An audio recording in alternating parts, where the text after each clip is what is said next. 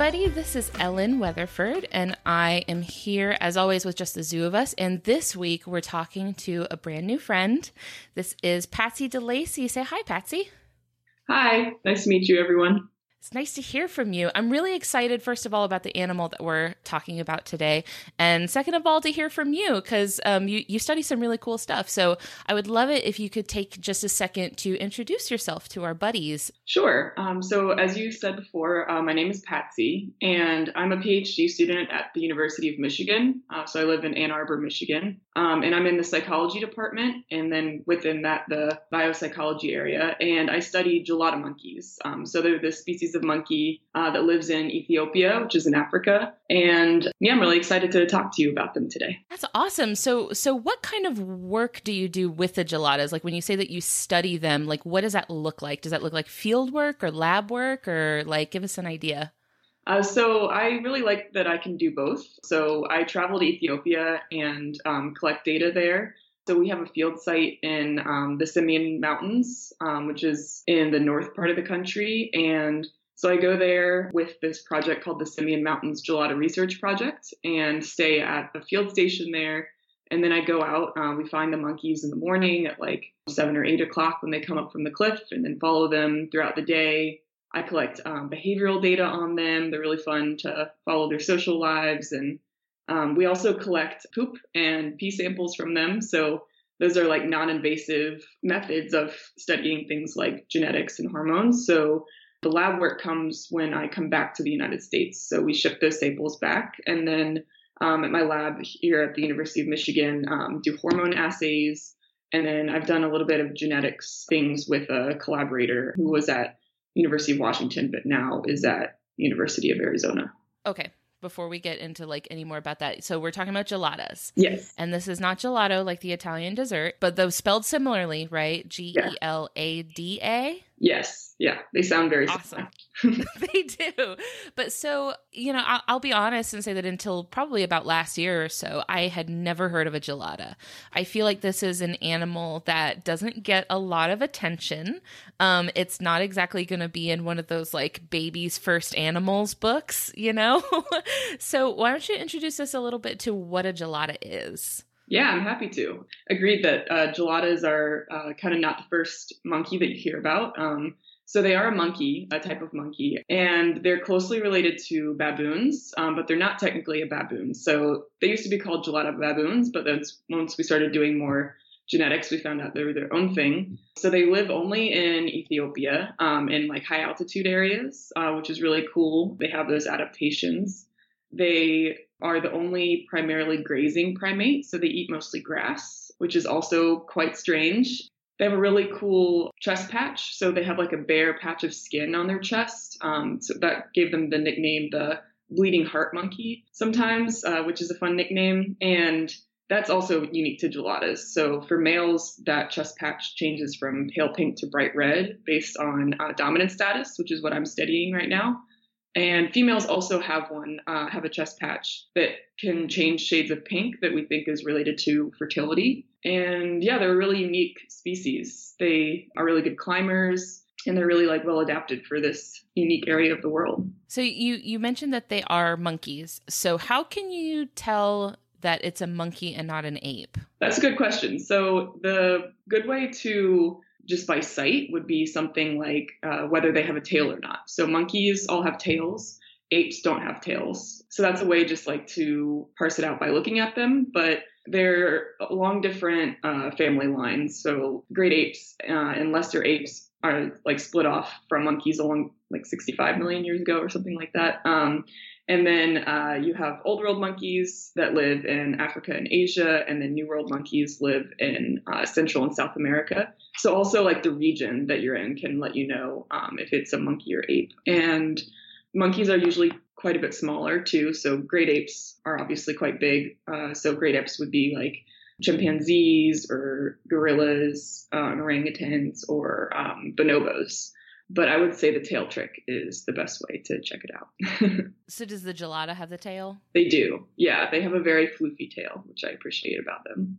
oh, it's fluffy. It is very fluffy, um, especially the males. The males have like um, we call it a mane, and then like a, um, a cape like around their shoulders. Uh, so they're very fluffy. That's very regal sounding. It yeah. sounds like a like a lion. Mm-hmm. They kind of do look like little lions. and I've seen, so you mentioned that they eat grass, and I've seen kind of pictures of them. They don't look like they would eat grass, right? They kind of look like some of those other like baboons or, or stuff like that that you you wouldn't expect them to have that kind of diet. Exactly. Yeah. So they have really large canines, so they kind of resemble baboons in that way. And baboons eat meat, so they're omnivores. Uh, baboons will eat fruit and they'll also like hunt for meat. But geladas still have this large canine, but uh, so it looks like they might eat meat or something other than grass. But we think this is just from like their uh, last common ancestor, and then they don't. It's more of like a sexually selected trait now for the canines. So same thing with baboons. It's like more exaggerated in males than females. And those canines could be used for male male competition, so like fighting one another um, instead of for for eating. So um, kind of like a odd mixture there where they have you know this big canine that they use for fighting, but they just eat grass, so they don't really need it for survival um, in the sense of eating. That's pretty interesting. And that I think that is a good sort of transition into our first category to rate them in, which, if this is your first time ever listening to our show, uh, we review animals and we give them ratings out of 10 based on three categories. And the first category that we talk about is effectiveness. And what this is, is physical adaptations that are built into the body of the animal that let it do a good job of the thing it's trying to do. So these are things like apprehending its food source or escaping predators or chasing prey if they have to which these are herbivores so they don't have to chase their prey but um, just just things that are built into their body that make them do a good job of those things so what would you give the geladas for oh i should have asked by the way is the gelada one species or is it multiple species um, so they're they're in their own genus. Theropithecus is their genus, and then um, their species is Gelada. Um, so they're the only species of their genus. So there's some debate about subspecies, but um, we'll just say, yeah, that they're their own species. We'll keep it simple. so, what would you give them for effectiveness out of 10? I think I'm going to go with a nine. They're pretty effective. That's pretty good. Yeah, that is good. So, I only docked off one point um, because they're really specialized for the area that they live in. So, I didn't do a 10 out of 10 because they're very well adapted for a small region of the world. Baboons are really good at they're like habitat generalists, so they can do really well in a bunch of different environments. But geladas are very effective for their small region. And you mentioned that they're living up in mountains. Is this like a high altitude sort of area that they live in? Yeah, so they live in high altitude areas of Ethiopia, and where I study them is called the Simien Mountains, and it's really dramatic mountain range. So they have uh, really sheer cliff edges, and they live on uh, grassy plateaus. So there's plateaus and then like a really sheer drop off and they sleep on cliff edges to stay away from predators, which is really cool. So they'll climb down the cliff um, in the evening and then sleep there along the cliff edge. And we actually don't know too much about what they're doing while they're down there because you would need rappelling equipment to get down there. So we can't safely go down and see what they're up to. But they go down there to sleep, and they're really good climbers because every morning they they climb up the cliff, and uh, it's really wild to see them. Like you look, you know, peer over the edge, and then just spot in the distance like a fluffy rock that's moving. and then, uh, yeah, they eventually reach the top. They start grazing and, and grooming, and then they'll range on the plateau throughout the day and then go back down again at night. Okay. So you mentioned that they are fluffy. Is this in response to like the temperature? Is it cold where they live or is it still kind of warm? It does get pretty chilly. So usually think about Africa like you typically think about like a savanna environment, but this is a Afromontane uh, habitat. It's called so it's alpine. It's really mountainous and uh, high altitude, and can get pretty chilly at night. So uh, can get close to freezing at night. Um, so I think um, the fluffiness definitely can be helpful for that. And an interesting part though is that this they have this bare patch of skin on their chest, uh, which seems kind of maladaptive for like this high altitude area because it seems like they uh, might be losing heat through the chest as well. Um, so that's something I'm looking into in my studies just because sometimes like a sexually selected signal like this chest patch that I've been talking about might have a cost with it. So if you have a really bright chest patch, so like more um, blood flowing through that area, um, you might have a brighter chest patch but lose heat through it. So kind of trade offs there. Yeah, and well, you mentioned that you know it's it's something that lets them communicate to each other, like their social standing. Mm-hmm. So it's kind of serving as like a window, right, like into their body, because otherwise they're fluffy and you can't see what's going on. But they have a little, just a little window right here that's like, here you can see exactly how virile I am. Exactly. Did their presence in these mountains have to do with the name Simien Mountains, or is it uh, related to different monkeys? That's a good question. I'm not sure where the name came from uh, for the Simien Mountains. If it, if it was called that because geladas are there, that's a great question. I'm not sure. it's a cool place. There's also um, two other endemic species there: the Ethiopian wolf, uh, which is quite endangered and really pretty, and then uh, the Walia ibex. Um, has like really cool horns and like a, a beard. So a very unique like habitat and lots of unique wildlife there too. So the the geladas are herbivores, so they're not preying on anything else. But are there things there that prey on them? Yes. Uh, so there's leopards in the area. They're quite cryptic. Um, so I've only seen a leopard once after spending um, like a year and three months there in total. And there are also hyenas, but I've also not seen hyenas much, but they're nocturnal, so makes more sense that I haven't seen them. Um, so those are their big predators. There's lammergeiers, which is a type of a species of vulture uh, there as well, yeah, which are super cool. And they get antsy when they're around, which maybe they could get a small baby or something like that. But we've never, um, I've never seen that like reported or anything. So we've done an episode on the bearded vulture like way back when it was a while back, but it's like one of my favorite animals. I love it so much. So cool. Um, and I think that they are just so draconic looking that if you saw one flying around, regardless of whether you had any reason to be, I feel like it would definitely elicit a fear response. it's worth an alarm call. yeah, I'm like, how can how can you blame them? Honestly, yeah. so they they have a couple of things that are that are preying on them, and you mentioned that they sleep on the cliffs to hide. Um, but but during the day when they're not sleeping on the cliffs, do they have any sort of like mechanisms that they can use to escape from potential predators or like how are they not being eaten yeah so i think their biggest strength is just sheer numbers so geladas are really really interesting to um, I keep saying that, but they have so many unique things about them. They form these massive groups. So their social structure at the smallest level, they have a unit, we call it, which is a um, like a dominant male and then a group of females, like two to 12 females and their offspring. And there might be a subordinate male that follows them around. Um, and then that's like the small family unit, and then several units to come together to form a band.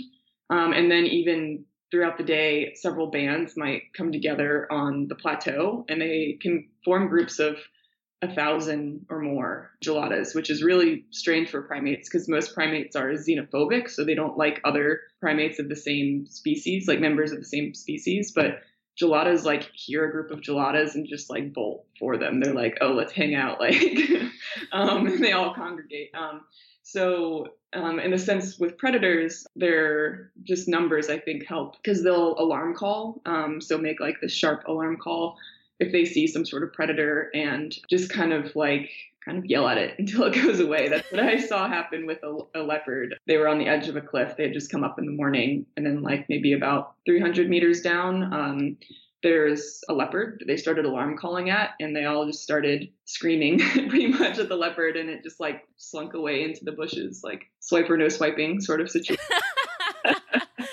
I can relate because sometimes I too scream at my problems until they go away. So it works sometimes. I wish it worked for me as well as it does for them.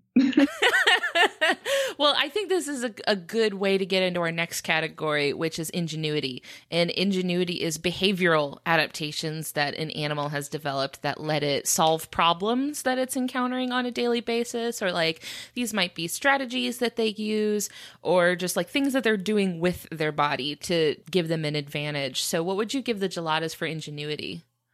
So for ingenuity, I give them a bit of a low, lower score. Um, so I gave them a five out of ten.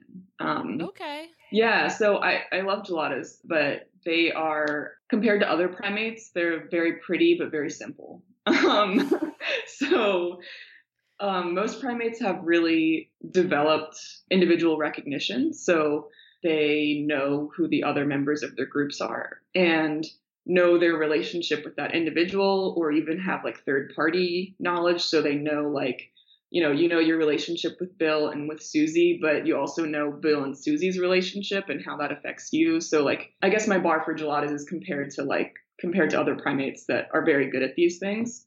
But geladas are strange because they they lack individual recognition. So we've done some studies before and found like with playback experiments you do like a vocals record vocalizations and then like play it back in certain contexts to see how they react and males don't recognize any other adult males outside of their own unit um, so bands that spend up to 70% of their time together um, the males don't care to know like or just don't know the other males that are around them, which is pretty strange. Um, and so they, they know their unit, and that's pretty much it. So even though they form these enormous groups, um, they just have like this small group that they know, and everyone else is kind of a stranger.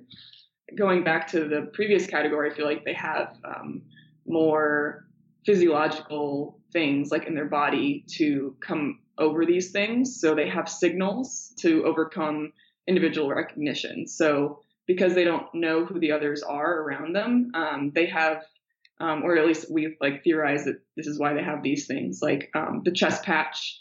So to show your status uh, to other males you might not know. They have vocalizations that can show quality. Females have chest patches and also like their butt pads can change color. So that's like a two different ways for females to show like their reproductive status or their different things that they can display about themselves. So they lack the ingenuity part of things, but make up for it with their physiological adaptations. That's interesting. I feel like in the other primates we've looked into, it usually goes the other way around. I, I felt like usually like primates kind of excel in ingenuity. so they've kind of they've kind of flipped the script, but have you seen any sort of like evidence to support that maybe like that lack of being able to like recognize individuals is maybe like a reason why they're receptive to other groups, right? Cuz they're like, I don't know you, maybe we've had beef in the past, but I have no idea. Like yeah, like like maybe they're just like I, I don't know you. You could be my uncle. I have no idea. Let's just group up just in case a way to keep the peace exactly they have they just have the inability to hold grudges yeah other than within their unit you know external unit it's just like some guy you don't know who they I like that just a gelato I like that. It's kind of like, w- would you describe their nature as kind of like, it sounds like they're a little bit pacifist. Does this sort of gel? I, yeah, I've heard them. Uh, oh, gel. I like that because geladas. Um, you got me. one of our living, loving nicknames for them, gels. Yeah, I could see pacifist as a as a good um, euphemism for them. Um, there's definitely skirmishes between units sometimes, but in general, um, as primates go, they're a bit more chill. I like that. I can relate to that.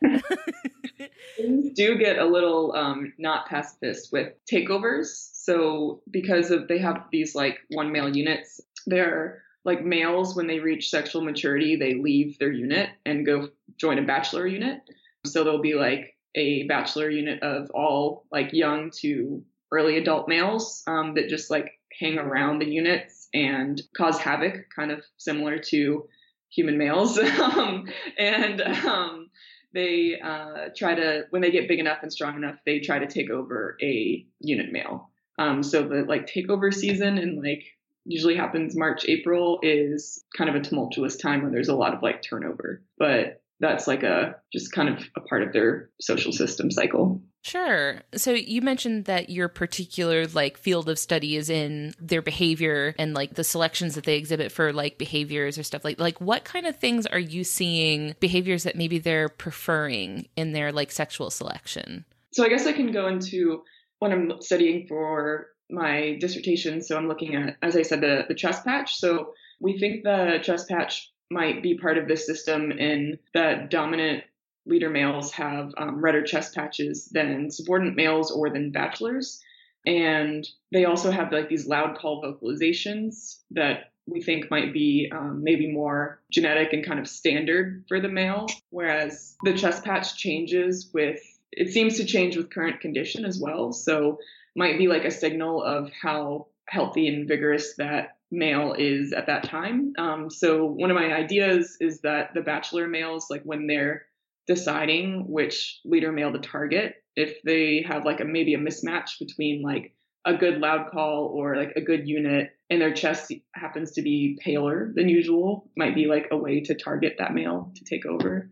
So these are some like ideas that i'm i'm testing of like why they might have a chest patch. A lot of like male male competition assessment. And we're not sure if there's much female choice. It's really hard to study with takeovers just because they're so chaotic. And sometimes there's like several males that might be able to take over a male, uh, take over a unit, and the females may like back up in a group towards one or the other. So I guess they can kind of show allegiance in in that way. But I overall don't think that the redness of the chest patch is like a showy characteristic for the females. I think it's more related to male male competition. Makes sense. Which way does it go? Is it that the males that already naturally have the redder chest patch just they fall into that dominant role? Or is it that the chest patch becomes more red because they're in a dominant role? Like does it which way does it go? Great question. Um, it's the the second one. So it becomes more red when they become a leader uh, which is quite interesting. Um, and it also loses color when they lose status. So when they get taken over, it becomes pale again. Um, so it's a really like unique coloration trait in that sense that it like changes throughout their lifetime and also with with social status. Is it known how that happens? Like, like how does the color of the skin showing through their patch respond to like their social life? Yeah, great question. Uh, so that's what I'm working on right now, and well, we've found evidence that it's related to vascularization. So with um, blood flow, so some other animals, like different colors or pigmentation, might come from pigments like carotenoids or something like that. But it's it's not that with geladas or with most primate redness comes from like vascularization. So I found from um, like when the animals were anesthetized for blood collection, like we have some licensed veterinarians that came out with us and um, had them anesthetized and then, you know, woke up and went back to their unit. And while they were down, we put a heat pack and an ice pack on them, like to see how the coloration changes from baseline. Um, and similar to skin, it like with the heat pack, they get redder, and with the ice pack, it's more pale. So that kind of pointed toward vascularization. And then the genetics project I'm working on right now, um, we found that genes in males are um, transcribed or, or used more to like make proteins for um, vascularization. So like comparing males to females, uh, they have more like yeah upregulated genes related to blood flow, which is cool to find that mechanism. But we also think there's something hormonal going on. Um, so either with testosterone or testosterone changing to estrogen, um, which can also change things. So I haven't figured out the hormone part of it, uh, but we're working on it. Oh, that's so exciting. I feel like I say this in like just about every episode, like a guest episode with a scientist. It's always that like don't know is my favorite answer. it's the most exciting answer you can give. Thank you. Glad to do that. Because it's like, you know, that's just something left to learn yeah. that I feel like it, it always gives an opportunity. Before we move on, I wanted to ask a little bit about something that I find really always interesting to think about in social mammals is like, what does their parental care look like? Like, how are the parents caring for their young? Yeah, that's a great question. Um, so I obviously focus a lot on the males, but the females have like very interesting like behaviors and, and lives too, of course. And the majority of the parental care is done by the mother. So when the babies, they'll have just one at a time, so one infant at a time, about like a year and a half to two years, maybe a little more than two years in between each baby.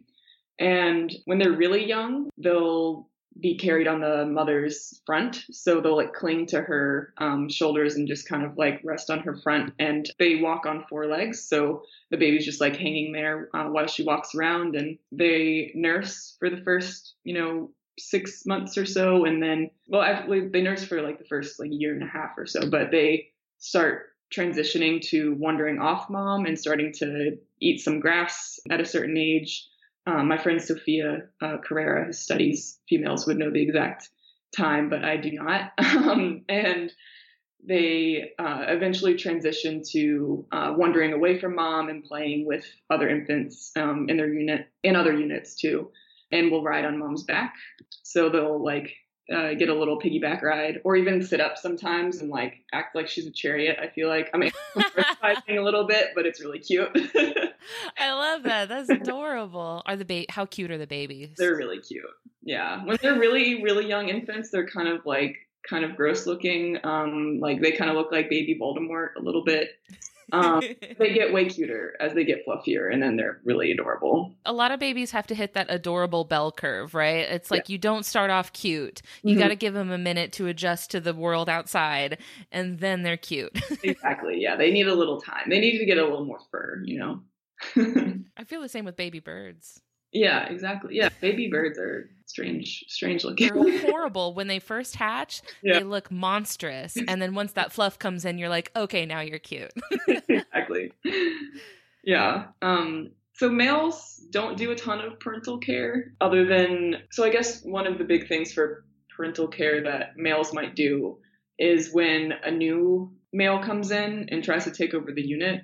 So if the um, subordinate male stays on, he will try to protect his infants from being killed by the new male because, similar to lions, um, a new male coming in might uh, commit infanticide. So, kill the infants that are there to bring the females back into estrus so that they can get pregnant again. So yeah, same idea with lions, like in a harem harem system like that. So that's a kind of a form of paternal care, but kind of indirect, but like protecting his infants from harm after they've been taken over. Um, but most of the parental care is done by mom. Can the males tell which babies are theirs? Yeah, so that's always a good question with primates or any animal. Like, obviously, maternity is much more certain because they gave birth to them. But paternity is more difficult. But we think that they seem to assume, I guess, that the ma- the infants born while they're a leader are theirs. So there might be some paternity from the subordinate male. It's like a much smaller percentage than the dominant male. But at least when they're like doing this kind of protective behavior of infants, it's like if the infant was born while they were a leader, then they will, I guess, assume that it's theirs. Um, I don't really know how their thought process works. You know, like with animal cognition, it's like, you know, you can only observe their external behaviors. You can't know like their internal state as well. But hopefully that answered that. yeah, yeah, yeah. I mean, even if it's just that, like, oh, they assume, like, oh, I mated with this female and then she had a baby, so it must be mine, you know, like yeah. even that is like at least a little bit of logic in there. Yeah exactly. So that's all really crazy. I, I, definitely wasn't expecting like a higher effectiveness score than than ingenuity because I, I, like i said it was just my expectation that like with primates it goes the other way around. But that's just all these cool ways that the gelada is is very i think unique among monkeys especially our so our last category for ratings is aesthetics and i think that I know probably whereabouts you're going to rate them. but uh, so, what would you give the gelada for aesthetics, for how how beautiful they are? Probably eleven out of ten.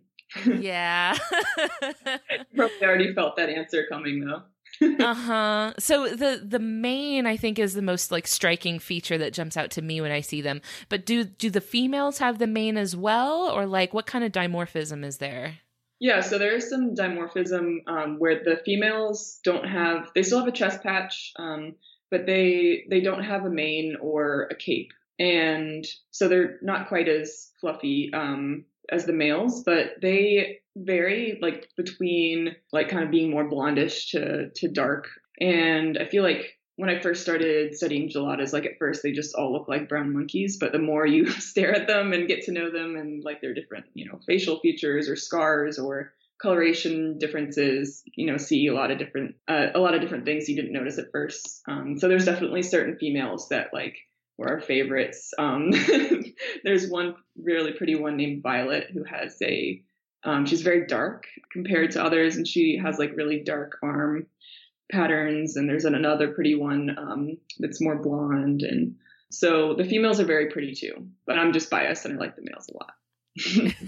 that is so often the case with uh, animals where like the males will be the fabulous beautiful ones yeah. Um, and then the females are kind of there exactly sexual selection is definitely acting a lot more on the males than than the females um typically with all of their adornments and you so you also mentioned that they have a butt patch and which is something that you think about when you think about baboons um what about mandrills are mandrills like in the sort of family mix too yeah, so mandrills are Mandrillus sphinx. So they're um, in a different genus than baboons and than geladas. But I think they're also, I would need to fact check myself on this, but I think they're also fairly closely related to baboons, um, but they're in their own genus. So I feel like with all of these, something that you think about is the the big colorful patch on the butt, mm-hmm. um, which is attention grabbing, right? It's something you notice.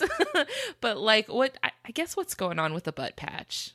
Yeah, so actually that's where it's flipped. So males they just have um, black butt patches, so they're like arranged in like four different patches. So the top two for males are, are still black and the bottom two are black, but um, the bottom ones are um, they're called ischial callosities.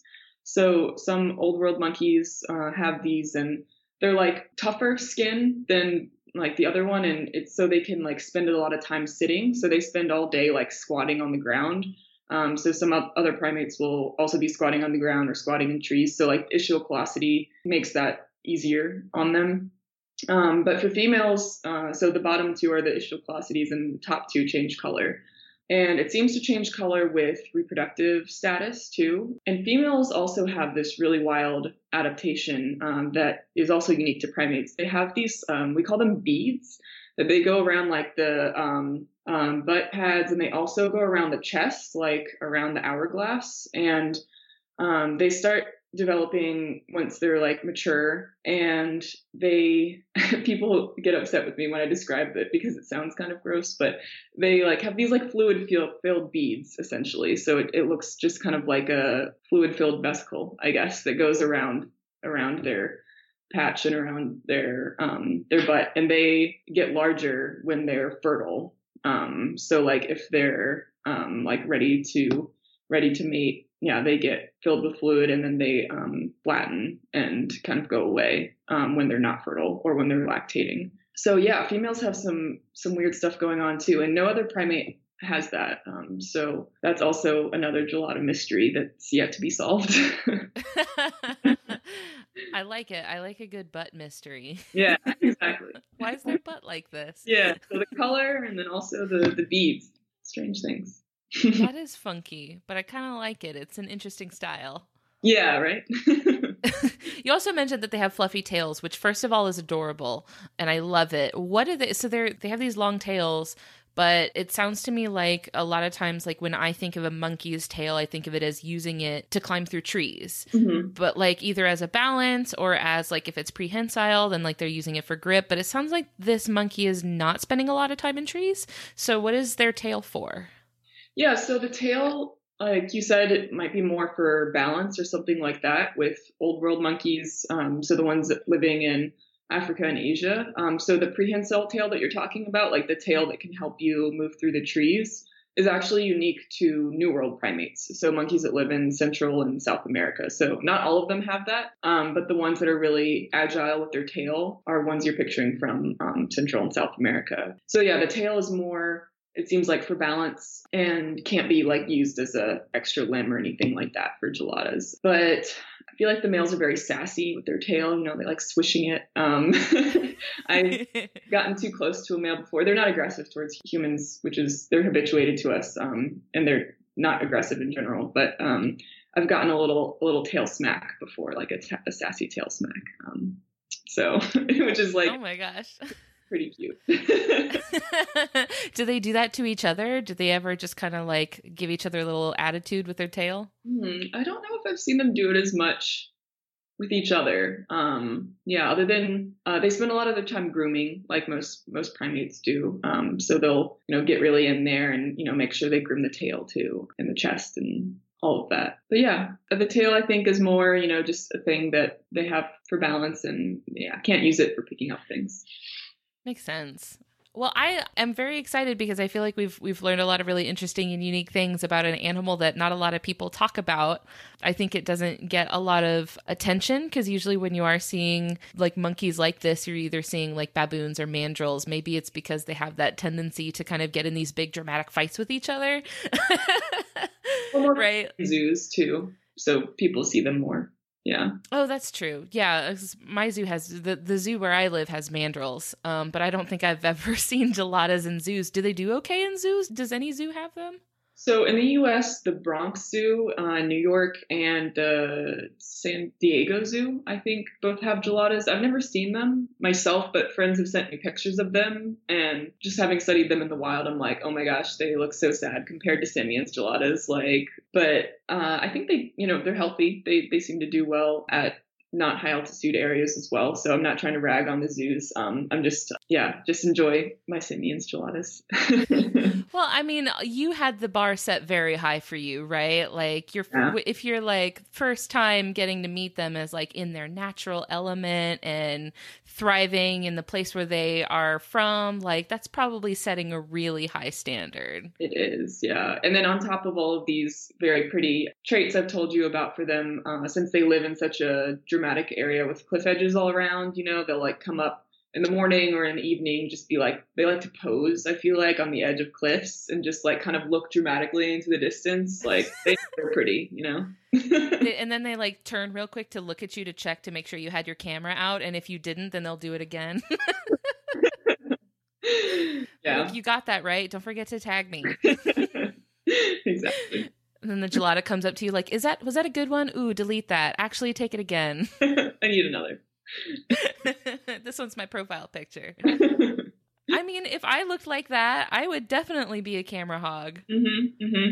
I, am really excited about all this. So, tell before we wrap up for today, um, give us an idea of like any sort of. I know you've mentioned the research that you're working on. So, tell us a little bit about any sort of projects you're involved with, or anything that you want people to know about right now. Yeah, I'm happy to. So, um, I just got a grant from the Leakey Foundation to go back to the field, um, so I'm excited about that to collect my my dissertation data. Um, so that's kind of up in the air for when I can go based on COVID. So we'll see when things ease up, but um, I'll go back to the field and be collecting more data about the chest patch, so behavioral things, photos, and um, all sorts of stuff like that. But I guess one thing I'd like to leave people with, you know, if they do some more research about geladas, that the Simien Mountains has an NGO called Save the Simiens um, that is kind of related to conservation. Um, so, like, I feel like studying any sort of wild animal, you kind of get involved in conservation too. So, it's like an NGO that's working with the Ethiopian Wildlife Conservation Authority and also the national park to you know protect the endemic wildlife there. So the gelada the ethiopian wolf the walia ibex and kind of like promote there's a lot of um, ecotourism there to so to like promote more infrastructure and responsible ecotourism to help like both the local communities like local ethiopian communities and the wildlife and beautiful area so yeah if you're interested in geladas um, i would check it out and um, if you ever get a chance to go to Ethiopia, I would definitely say check out the Simiens. Oh, definitely. I'll have to add that to my ever growing list of awesome, beautiful places to visit on my bucket list. So, where can people like follow and keep up with your sort of activities? Like, I know that so we we connected over Twitter. Mm-hmm. Um, so, I, would you like for people to you know like follow you and and find you? Yeah, I'd love that. Um, so my Twitter, I feel like, is a good place to follow where I put most of my updates about research or papers or um, just pretty pictures of geladas, um, which is always fun. So my, my Twitter handle is gelada, not gelato. Um, and also the Simien Mountains Gelada Research Project has a Twitter called, I think it's at Gelada Research. So that's a good one to follow too. Awesome. Mm-hmm. Well, thank you so much for for spending all this time with us and sharing your knowledge. I feel like I have have learned some unexpected things. Yes, you're very welcome. I'm always happy to chat about geladas. Or something that I always try to to to make sure that people that might be listening that aren't either plugged into like scientific communities or don't have any sort of connection to scientific communities is like just ask you know like like the, the the scientists we've connected with through doing this have just every single person has been so like receptive and enthusiastic and just happy to because you know like you're doing this work because it's it's your passion and your love. So you know that people are always just like happy to to sit down and, and share some love about their favorite critters. Yes most definitely. Feel like we're always excited to share Always, never ending. It's a font of enthusiasm. well, I will let you go on and continue about your amazing business. So, uh, but just thank you for sharing all this time with us today. You're welcome. Thanks for having me. Thanks so much. All right, we'll talk to you later. Bye. Bye.